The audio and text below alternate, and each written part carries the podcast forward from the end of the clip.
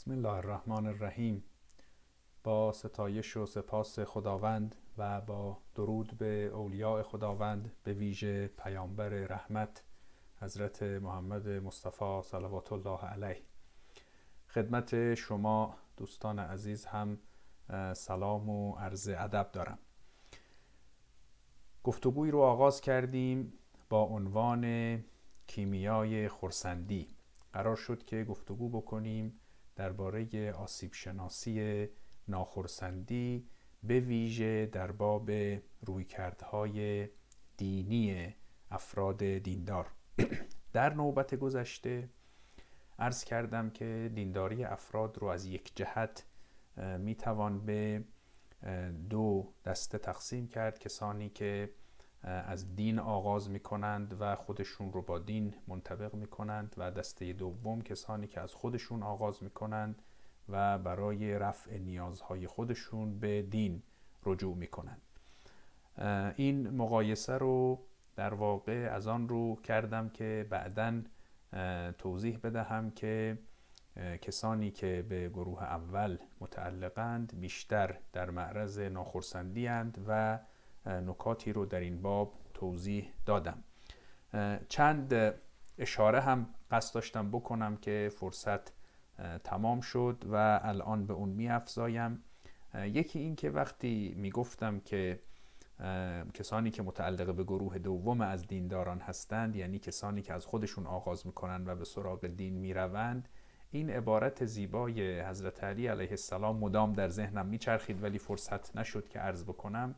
که حضرت در خطبه متقین در توصیف پارسایان میفرمایند که جزو اوصاف اونها که یکی از صفات اونها این است که در شبها به عبادت برمیخیزند قرآن می‌خوانند و در باب تلاوت قرآن پارسایان می‌گوید که اینها و یستثیرون بهی دوا ادائهم. یکی از کارهایی که می‌کنند اینه که وقتی قرآن می‌خوانند دوای دردهای خودشون رو از قرآن استخراج می‌کنند. یعنی اینها یه دردهایی دارن بعد به سراغ قرآن میرن ببینن چجوری این دردها رو میشه درمان کرد. احساس کردم که توصیف خوبی است. برای اون گروه دومی که در نوبت پیش عرض می‌کردم گفتم این رو به اون بیافزایم یه مطلب دیگری رو هم می‌خواستم به یاد شما بیاورم. اون نکته بسیار جالب و زیبا که از شمس تبریزی رسیده در مقالات شمس هست مولوی هم در فیه مافیه آورده که شمس تبریزی می‌گوید که یک کسی می‌گفت که من خدا رو ثابت کرده ام و من به اون گفتم که حالا میگه یه تعنه ای زده میگه گفتم که فرشتگان دارن تو رو دعا می‌کنن میگن که خدا به خیرت بده که خدا رو ثابت کردی. بعد بعد میگه که آخه بنده خدا خدا که ثابته نیاز نداره تو ثابتش کنی. تو برو خودت رو ثابت کن. تو خودت متزلزلی. تو به جای بند نیستی. تو برو یه جوری خودت رو ثابت کن. خودت رو تثبیت کن. وحدت خدا رو نمی‌خواد بری ثابت کنی. تو برو خودت رو وحدت ببخش. تو خودت رو از تفرقه و پراکندگی نجات بده. این هم دیدم ربط داره به اون موضوعی که در واقع کسی به دنبال حفظ اون میراث است یا به دنبال این که خودش رو در واقع نجات بدهد و مشکلات خودش رو برطرف بکند. یه اشاره هم به یه آیه از قرآن می‌خواستم بکنم که باز فرصت نشد و الان عرض می‌کنم و اون این که شما رو دعوت بکنم که آیه 105 سوره ماعده رو در مطالعه و تدبر بگیرید. آیه جالبی است که خداوند میفرماید یا ایها الذین آمنو علیکم انفسکم لا یضرکم من ضل اذا اهتدیتم. این که شما حواستون به خودتون باشه. اگر شما هدایت بشوید دیگه اون کسانی که هدایت نشده اند اونها زیانی به شما نخواهند رساند. یعنی شما پای خودتون رو محکم بکنید دیگه نگران اینکه دیگران ممکنه به راه گمراهی بروند دیگه نباشید چون اونا زیانی به شما نمیرسانند. شما حواستون بیشتر به خودتون باشه. اتفاقا از آیاتی است که در جهت اون کاهش ناخرسندی خیلی می‌تونه اثر داشته باشه. خب اینها رو من به مطلب نوبت پیش افزودم. اون چی که در این نوبت قصد دارم دربارش سخن کوتاهی خدمت شما عرض بکنم. مقایسه است بین اعتقاد و ایمان. و بعد ببینیم که اینها چه ربطی با خورسندی و ناخورسندی پیدا می‌کنند باز وقتی به سراغ دینداری افراد برویم می‌تونیم یه تفکیکی بکنیم که کمابیش افراد دیندار یا اعتقاد محورند یا ایمان محور. اعتقاد داشتن یعنی پذیرفتن یه اصلی یا چند تا اصل یا چند تا باور یا چند تا قاعده و اعتقاد هم که خودش از ریشه عقد عقد یعنی گره. این عقد قرارداد یعنی قراردادی رو بستن در واقع اعتقاد داشتن مثل امضا کردن یه چیزی است. وقتی کسی به یه اصولی معتقد می شود اعتقاد دارد یعنی این رو امضا کرده این رو پاشو مهر زده و پذیرفته و خودش رو به اون ملتزم کرده. ایمان یه مقوله دیگری است. ایمان بیشتر به عنوان یه حالت روانی ازش یاد می شود که اگرچه در ایمان هم پذیرفتن یه سری باورها هست اما ایمان یه مقوله گسترده تر است.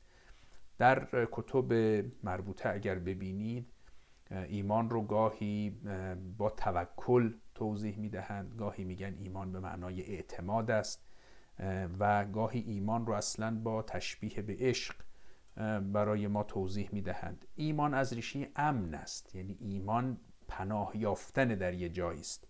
با اون قرارداد امضا کردن کاملا فرق داره. ایمان پناه بردن به یک منبعی است و ایمان یعنی آرامش پیدا کردن امنیت پیدا کردن. خب به راحتی میشه دید که اعتقاد یه امر صلبی است. یعنی کسی که اعتقاد داره دیگه چیزی در اون نوسان نمی کند دیگه چیزی کم و زیاد نمی شود شما یا پای این قرارداد امضا کرده اید یا نکرده اید. یا این قرارداد ده تا بند داره یا مثلا بیشتر یا کمتر شما بالاخره اینا رو امضا کردید. و, و دیدید شما کسانی که اعتقاداتی رو فهرست می‌کنن مثلا اینا اعتقادات کاتولیک اینا اعتقادات پروتستان مثلا در کتب یهودی هست که مثلا این 13 دو اعتقاد رو هر شخص یهودی باید داشته باشه و اگر کمتر یا بیشتر از اینا شما بکنید دیگه اصلا از اون دین خارج می‌شوید. این خوب دینداری اعتقاد محور است یعنی فهرست اعتقادات مشخصه شما همون اعتقادات رو میپذیرید. وقتی کسی اعتقادات رو میپذیرد یا حالا از یه منبع دینی از یه مرجع دینی اینها رو میپذیرد یا خودش به یه ترتیبی به حال به اونها می‌رسد دیگه بعدن احساس مسئولیت در قبال صحت و سقم اونها نمی کند چون دیگه پای این قرارداد رو امضا کرده. و بیشتر اتفاقا مواظب اینه که کسی نخود اعتقادش رو بیاد عوض کنه چون دیگه من اعتقادات رو پذیرفتم و قصد تغییرش رو ندارم. اما ایمان یه امر ثابت و صلبی نیست. اتفاقا ایمان درش تزلزل و نوسان هم هست. گاهی افراد مؤمن یه شک و تردیدی هم بهشون دست میده گاهی یه دقدقه پیدا می‌کنن با ایمان خودشون کلنجار می‌روند. و اتفاقا این سیالیت ایمان در نهایت یه جور آرامشی هم می آورد کسی که با همین احوالات زیر و زبر ایمانی خودش سر و کار دارد. خب. حالا من این باز این تفاوت ایمان و اعتقاد رو دیگه بیش از این توضیح نمیدم. گمان می‌کنم مطلب آشکاره. به سراغ بحث خورسندی و ناخورسندی خودمون بریم. به نظر می رسد که کسانی که دینداری اعتقاد محور دارند بیشتر در معرض ناخرسندی هند.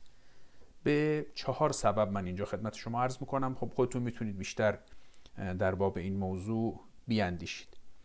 سبب اول این که اعتقادی مقداری حراس با خودش میاره. وقتی کسی به یه چیزی معتقده اگر ببیند که دیگران به اون معتقد نیستن خب نگران میشه. که اگر این چیز درستی است که من بهش معتقدم چرا فلانی پس به چیز دیگری معتقده؟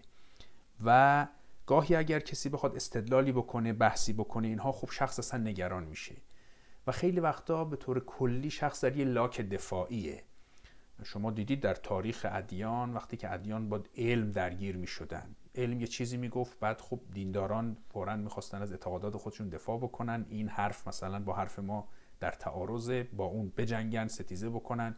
یه حالتی است یه جور ستیزه جویی یه جور موضع دفاعی همیشه برای اونها می آورد اما در دینداری ایمان محور نه یه جور احساس آزادی و سیالیت هست. من به خدا ایمان دارم. یه موقعی درکم از خدا یه درک انسانوار بوده. یه قدری فلسفه مطالعه کردم به این نتیجه رسیدم که درک انسانوار درک درستی نیست درک ناانسانوار باید داشت. یه کسانی درک خدای متشخص دارند یه کسانی درکی از خدا دارند خدای نامتشخص. و در واقع اون عدم تشخص رو در خدا بیشتر میابند به هر حال اینها اموری است که پیش میاد و شخص در واقع ایمان خودش رو تازه می‌کنه. خیلی وابسته به یک اعتقاد خاص نیست. در واقع اون ایمان به خداست که براش اصالت داره و در پی این ایمان بحث های مختلفی رو هم ممکنه بخواند ایمان خودش رو تازه بکند. کسی که به قرآن مؤمن است اگه یه موقعی در علم تاریخ معلوم بشود یافته های تاریخی معلوم بکنند که به هر حال یه سری داده های تاریخی در مورد قرآن متفاوت بوده اینها زیاد او رو به هم نمیریزه. به هر حال با این اطلاعات جدید ذهنیت خودش رو به روز می‌کنه اما ایمان خودش رو هم دارد.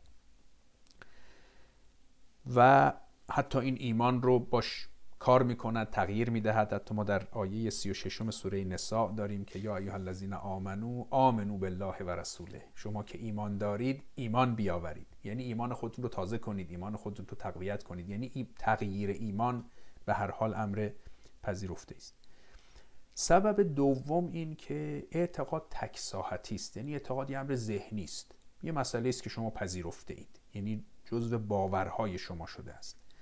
اما ایمان یه بحثی است که درسته که به باورها مربوطه اما به عاطفه انسان هم مربوطه به اراده انسان هم مربوطه.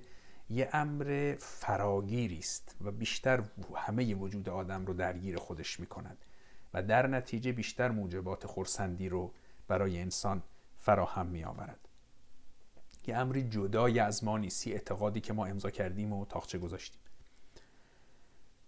سبب سوم این که اصلا به یه ترتیبی میشه ایمان و اعتقاد رو توضیح داد که خودش اون خورسندی و ناخورسندی رو هم نشان می‌دهد. کسی که یه اعتقادی داره چون اون اعتقاد رو می‌خواد محکم نگه دارد در واقع دوست داره اون حقایق عالم بیرون با اعتقاد اون تطبیق پیدا بکنن. یعنی من دوست دارم که خدا اینجوری باشه. حالا شما اگر فکر می‌کنی خدا یه جوری دیگه است شما داری اشتباه می‌کنی. در واقع من می‌خوام که واقعیت همون جوری باشه که من فکر می‌کنم. ولی کسی که ایمان میورزد در واقع گشوده است به سوی بیرون. در واقع به دنبال اینه که ببینه واقعیت چیه که من به دنبالش برم. نه اینکه من یه اصلی دارم و بعد خیلی دوست دارم که دنیا هم مطابق این اصلی باشه که من میگم. چون واقعیت که مستقل از ماست. من می‌خوام به دنبال واقعیت برم. نه که واقعیت رو بتراشم بیارم توی قالبی که خودم در نظر دارم. اینم یه مسئله است که کسانی که دینداری اعتقاد محور دارن بیشتر حالت ستیز جویی دارن. و نکته پایانی نکته چهارم این که اعتقاد یه گوهری است که باید حفظ کرد. یعنی شخصی که اعتقاد میورزد خودش رو مسئول حفظ اون اعتقاد می‌بیند. اما در مورد ایمان مسئله به عکسه. به نظر می‌رسه که ایمان است که شما رو حفظ می‌کند. شما وقتی که به بنبست هایی در زندگی می‌خورید این ایمان شما شما رو نجات می‌دهد. وقتی که راه بر شما بسته می شود ایمان یه راهی برای شما باز می کند به قول مولوی مؤمنان باشد که اندر جزر و کافر از ایمان او حسرت خورد. یعنی مؤمن وقتی به یه جزر و ها و فراز و نشیب های زندگی برمیخورد انگار این ایمانش انرژی بهش می‌دهد که تازه او رو به راه میاندازد. و کافر حسرت می‌خورد که ای کاش من هم یه همچین ایمانی می داشتم خلاصه به نظر می رسد که به دلایل مختلف از جمله این چهار سببی که خدمت شما عرض کردم کسانی که دینداری اعتقاد محور دارند بیشتر در معرض ناخرسندی و کسانی که دینداری ایمان محور دارند بیشتر از خورسندی برخوردارند. خب من سخن رو به پایان می‌برم و برای شما احوال خوب و زندگی نیکو به ویژه در این ماه مبارک آرزو می کنم و السلام علیکم.